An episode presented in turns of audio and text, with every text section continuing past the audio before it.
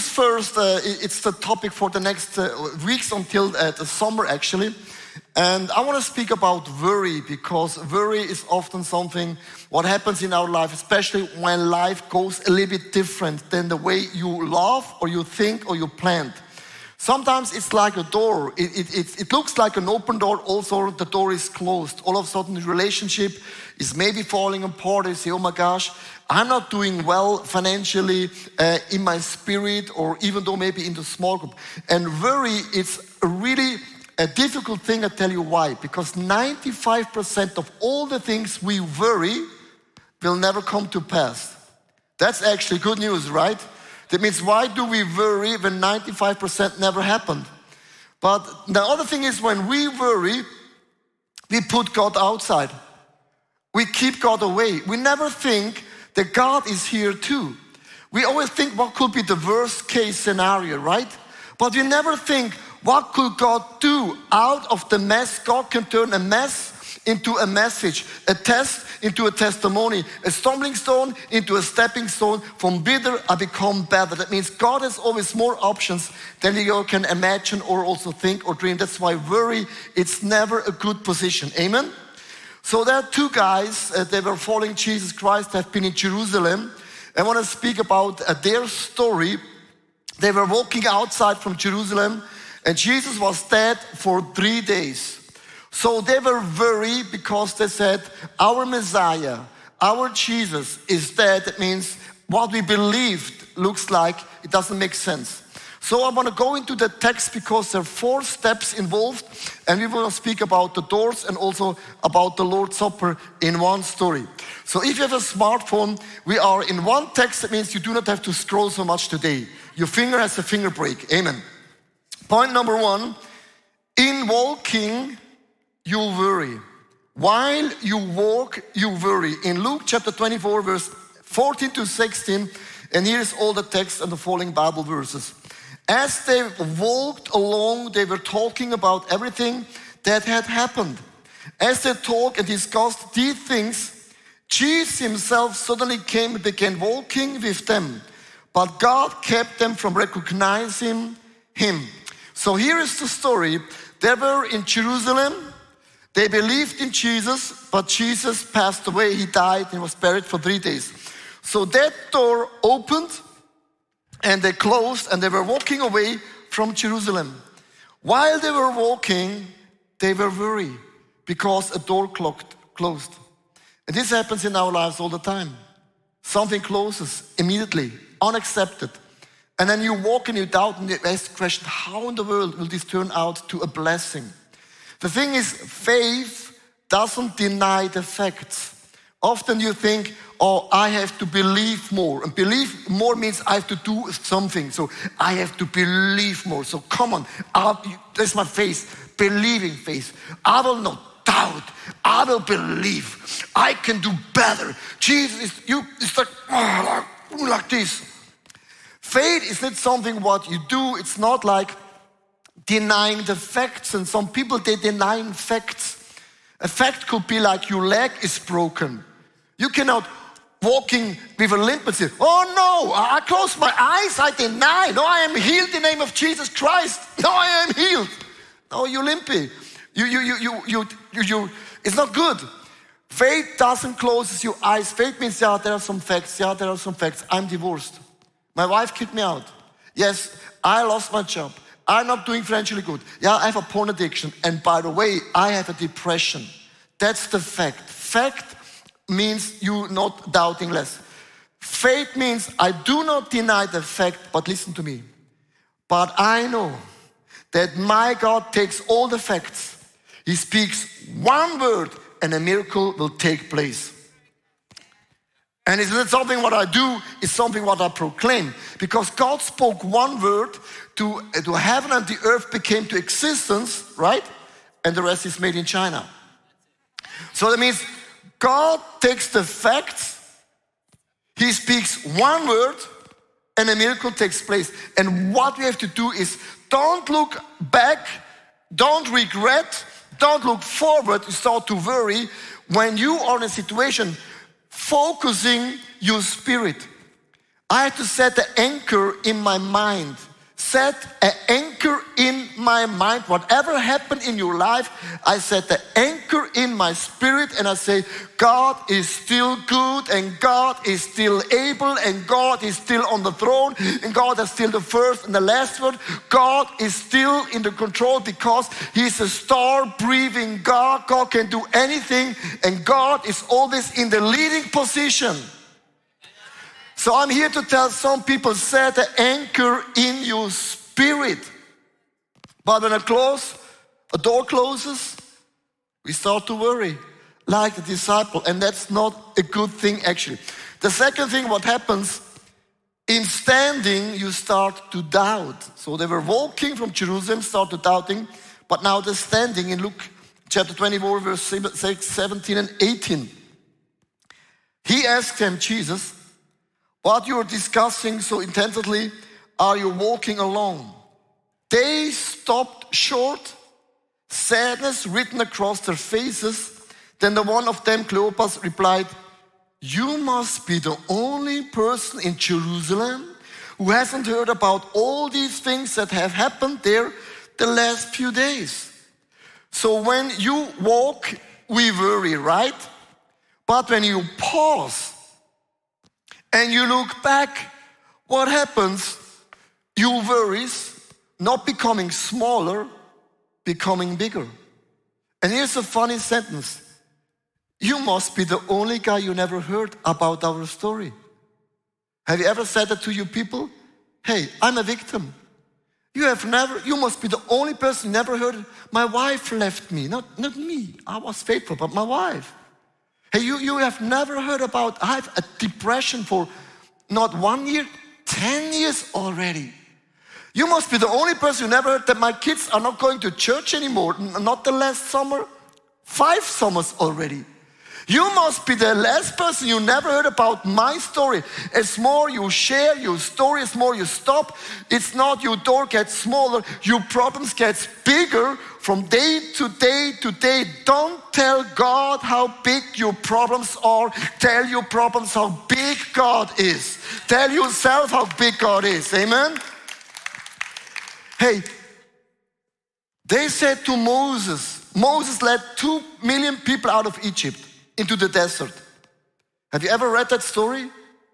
Have you ever thought for a moment that I will say, hey Moses, has nobody told you that in the desert there is no supermarket? Moses, nobody told you in the desert, that's not even water. That's why we call it desert. Desert means no water, no refill, nothing. David, has nobody told you that Goliath, it's so big you cannot beat him, not even Mike Tyson. Joshua, has nobody told you Jericho, you cannot conquer Jericho, the walls are 10 meter high. Has nobody told you? And the word nobody told me means your problems gets bigger and bigger and bigger, and the mountains gets bigger and bigger, and the storm gets more intense and intense and intense. And the thing is, because you're looking back, you will say, that will never end in a good way. And we are in a position that signs and miracles won't take place. And what I like in that story, I mean, I don't blame the 2 disciples. They have done not everything wrong, but when we are in a crisis, when our mind is not thinking correct anymore, you know what God does? God sends always some people. God always sends a prophet. It can be a worship song, a preaching. It can be a church, a micro church. It can be even an angel. It can be whatever. God is always a big encourager. So what Jesus did in that story, and I like the verse in Luke chapter 24, verse 21 and 25. So he said, he had hoped that he was the Messiah who had to come to rescue Israel. That means maybe your hope has fallen apart. But I tell you something, hope is always a gift from God. God will always give you hope. Even in the worst situation, hope is a gift from God. The devil wants to steal hope. As long as you have a glimpse of hope, miracles, change is always possible. We had hope, they said. This all has happened 3 days ago. Now here comes the prophet. Then Jesus said to them, "You foolish people." Woo! Very straight like me. "You find it so hard to believe all that the prophets wrote in the scriptures. Why do you tell me about the closed doors? Why do you tell me? Have you been the only person? You never heard about that story?" She said, "I don't care about what happened. I was with you. I walked with you. You were the only one you didn't recognize. I was always with you. I never left you. I will never leave you. I will never forsake you. I was always the guy who walked with you. I know everything. I'm not shocked." So Jesus is actually saying, why do you don't believe? When those things are happening, we stop believing that God is still good. So I want to share your story. God always sends the right people in your life. That's the grace of God. Many, many years ago, the founder of this church, Heinz Struper, they came back from America. They said, let's start international church. ICF means International Christian Fellowship. In German, doesn't make sense. In English, amazing. So, in the beginning, we had more than 46 different nations. We count people. We had people from 46 nations. And after a while, when we started the Sunday morning service, and please understand me right, when I looked into the crowd, we reached the Swiss people, and they spoke Swiss German. It's like speaking in tongues. Doesn't make sense. It's very... So after a while we said, everyone is asking us, what does the name ICF means? We have to explain ICF means International Christian Fellowship. So I said, I don't like the name because we should have a church name that everyone understands immediately what we're doing actually, because we do not have a church building with a cross. It should be simple. So when we looked back our story, we realized we lost a lot of international people in our church, and on the stage we preached always German translated with English like a ping pong. So, and we asked the church, every people in the congregation for a new name, so people came up with new ideas. So we finally came to the conclusion we want to change the name into City Church. City Church Zurich, City Church Basel, Micro Church Fisesbach, City. There it will be a big problem. So we made the decision, and we want to announce it on a leadership meeting on a Monday evening. So we invited Gary Keller, a very good friend of mine. He passed away 5 weeks ago. So we invited him, and he asked me, what is the evening all about? We said, this evening we announced the change of the name. And he said, okay. And Gary preached about the love of the Father, the grace of God, always grace and the Father love, everything. It was an outstanding message. But the point is, every time when Gary closes the eyes and he starts to pray, that was always the dangerous moment. Because he always could see God immediately. So I was always happy when his eyes were open. To be quite honest. So he closed the eyes after the message, and all of a sudden he said to us, "You cannot change the name ICF." I said, "Why not?" He said, "I don't know. God told me, keep the name ICF." I said, "We invited you to be nice. But you crash everything." He said, "I'm so sorry. Because only you're disappointed about your past and you lost a lot of internationals.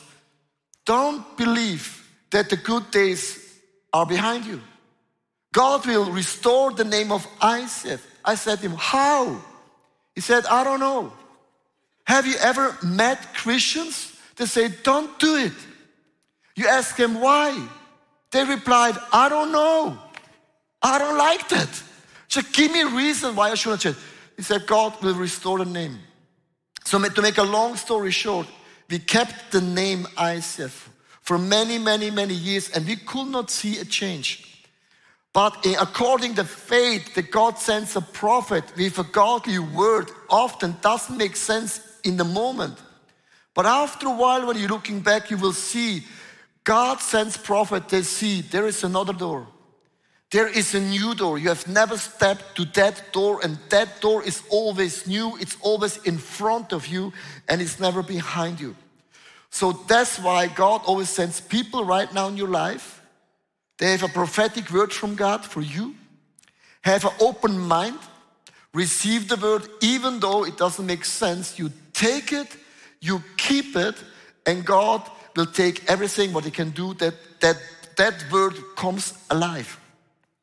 The next thing what Jesus did with these two disciples, in sitting, you start to believe. So you know, sitting is very easy. So sitting is like this. So now I sit down. So when you sit, you don't walk. Because when you walk, it's like a sign, I can do whatever I want. I can go where I want, I can do what I want, I can say what I want. But while I sit, that means I sit here. And when Jesus took a meal with the two disciples, think for a moment, who sits at your table? It's the Lord of the Lords, the King of the Kings. And that Jesus, or you call it God, has never lost one single small battle in the whole entire Bible. That God is a winning God. That God is the first and the last word. And I know if God sits at my table, everything's gonna be all right. Everything's gonna be all right. So they were saying in verse 30 to 31, as they sat down to eat, He took the bread and blessed it. So then He broke it and gave it to them. So to broke a bread has a double meaning. Jesus saying, I broke my whole body for you. There's no bigger love than the one who gives his life. But Jesus always saying, in your past, that door, maybe your family fall apart. Maybe your body is falling apart. Maybe you lost some friends, whatever is falling apart.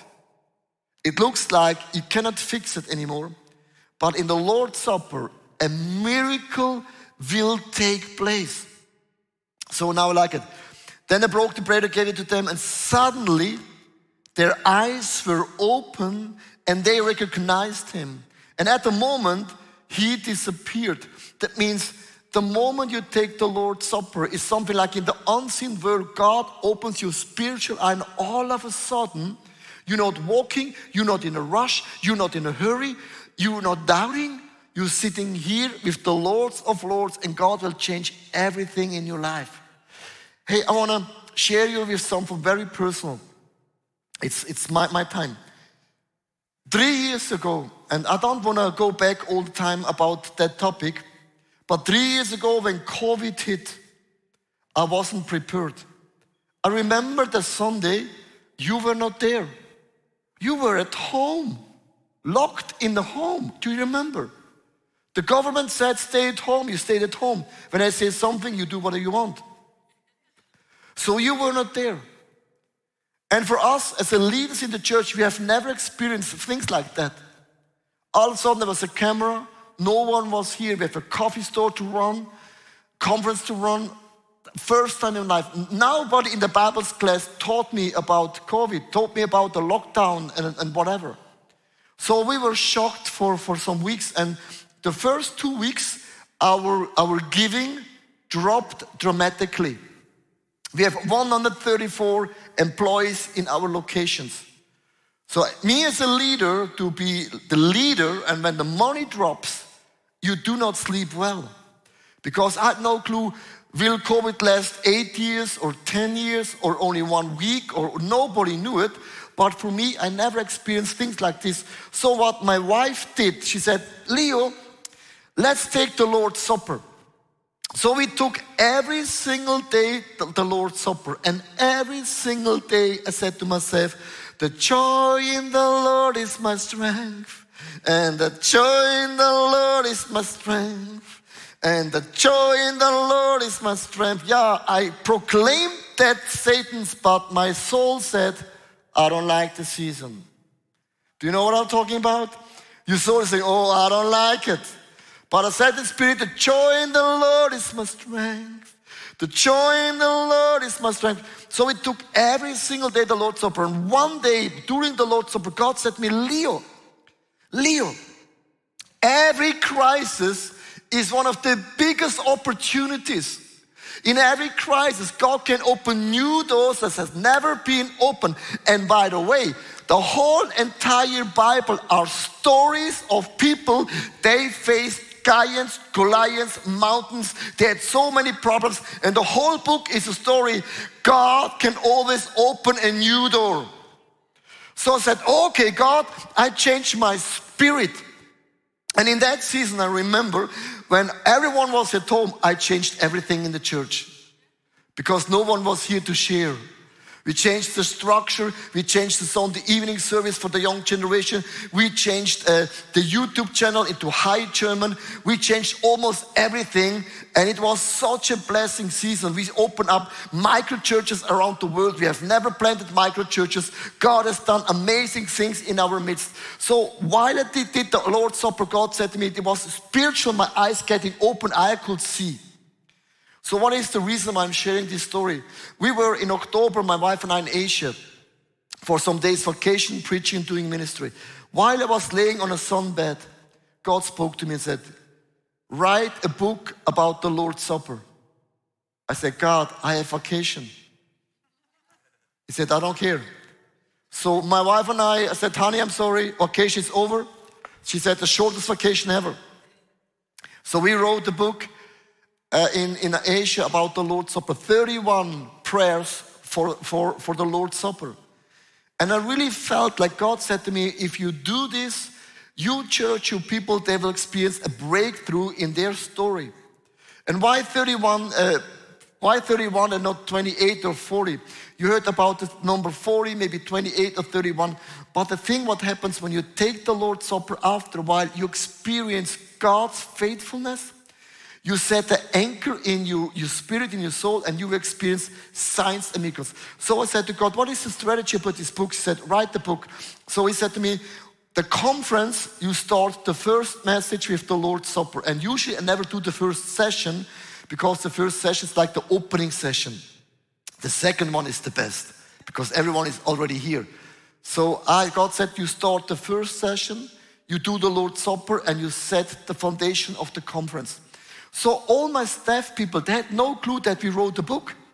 They were surprised. Whoa, you wrote the book. You never heard about it. God said, don't have a strategy, just wrote this book. So we started and launched this book. And the reason why is, I really believe when you sit down with Jesus on the table like the two disciples, God will open up your spiritual eyes. So while I was writing this book, I made another experience while it's like a combination of the book. So my wife asked me some weeks ago, and I shared this story already, but I want to share it again. My wife asked me, I want to do a diet. Do you want to join me? My response was no. I don't like a diet.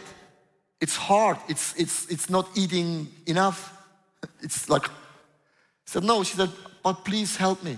So I said, honey, I do diet because I love you. So I did the diet. I lost more than 20 pounds in 5 weeks because of my wife. So what happens when you do a diet for 28 days? What happens when you're doing the Lord's Supper for 31 days? Or you're doing fast and pray for 40 days? 40, 31, or 20. It's the same pattern. Do you know what happens after 28 days? It's not only that I lost weight, all of a sudden after 28 days, I realized there's a reason why I gained weight. Because I eat the wrong things, or I eat things that makes me not smaller, it makes me more heavy. So after 1 month, God opened my eyes and I could see the reasons why I gained weight. It can be that after 20 days, of fasting, praying, taking the Lord's Supper, God will open the eyes and will say, there is a reason why your marriage is not in a good mood. Maybe you are the reason. You're never at home. You're never friendly. You're never nice. You're watching too much Netflix. You're too much on social media. I don't know, whatever. But I really do believe what happens when you do the Lord's Supper for 31 days, God opens your eyes and all of a sudden you see the reason why certain things are the way they are. And that's a very shocking season. So my wife asked me after 1 month, so honey, what are you doing now? I said, I have a problem now. First, I said yes because I loved you, but now you finish with the diet and now I have a problem because I'm realizing the way I eat while I'm traveling, it's not healthy. And that's my point, and I know that's a shocking statement right now. After 1 month, God opens up your eyes so you can see that maybe your soul, it's too loud and you have certain patterns, they are not good. So what I'm doing now after I lost weight, that's the smallest part of the journey. Now comes my habit of a new eating lifestyle, and that's so flipping difficult. Sorry for the word. It's not as easy as you think. And that's why I believe when you sit down with Jesus at the table, it's a dialogue where God speaks to you and all of a sudden you see the reason why it's not right in your life. In closing that story, and I love the last part of it because I heard that story so many times when I was a kid. In turning, you see. So I put my back on the beginning and I turn around and there is always a new door. Do you know that God is the doorkeeper? God is the doorkeeper. When God opens the door, no one can shut it. God is your doorkeeper. God is your promoter. Don't believe that people will promote you. God is the biggest promoter. In Luke chapter 23, 33 and 35, they said to each other, did our hearts burn within us as he talked with us on the road, explained the scriptures to us. And within the hour they were on their way back to Jerusalem. Then the two from Emmaus told their story how Jesus had appeared to them as they were walking along the road. And now they had recognized him as they were breaking the bread. So what happened? They walked back to Jerusalem, and when they came to Jerusalem, they heard the story that Jesus is alive. He's not in the grave anymore. That daughter said, Jesus passed away. He's dead for 3 days. Our faith, our belief is game over. But now they said, oh my gosh, Jesus appeared to 500 people. Our Lord, the King of all the kings, he is alive. He said to us, I don't dwell in the temple anymore, in stones. You are the temple of the living God. Wherever you are, to spread the word into a lost generation. They said, oh my gosh, God opened a brand new door, and that door is even bigger and brighter and smaller. God always opens a new door in your life. Can I hear an amen? Always, always, always. Don't tell me. So don't tell me. Don't tell me. So I want to close with the story of the name of ICF. What happens with the name of ICF?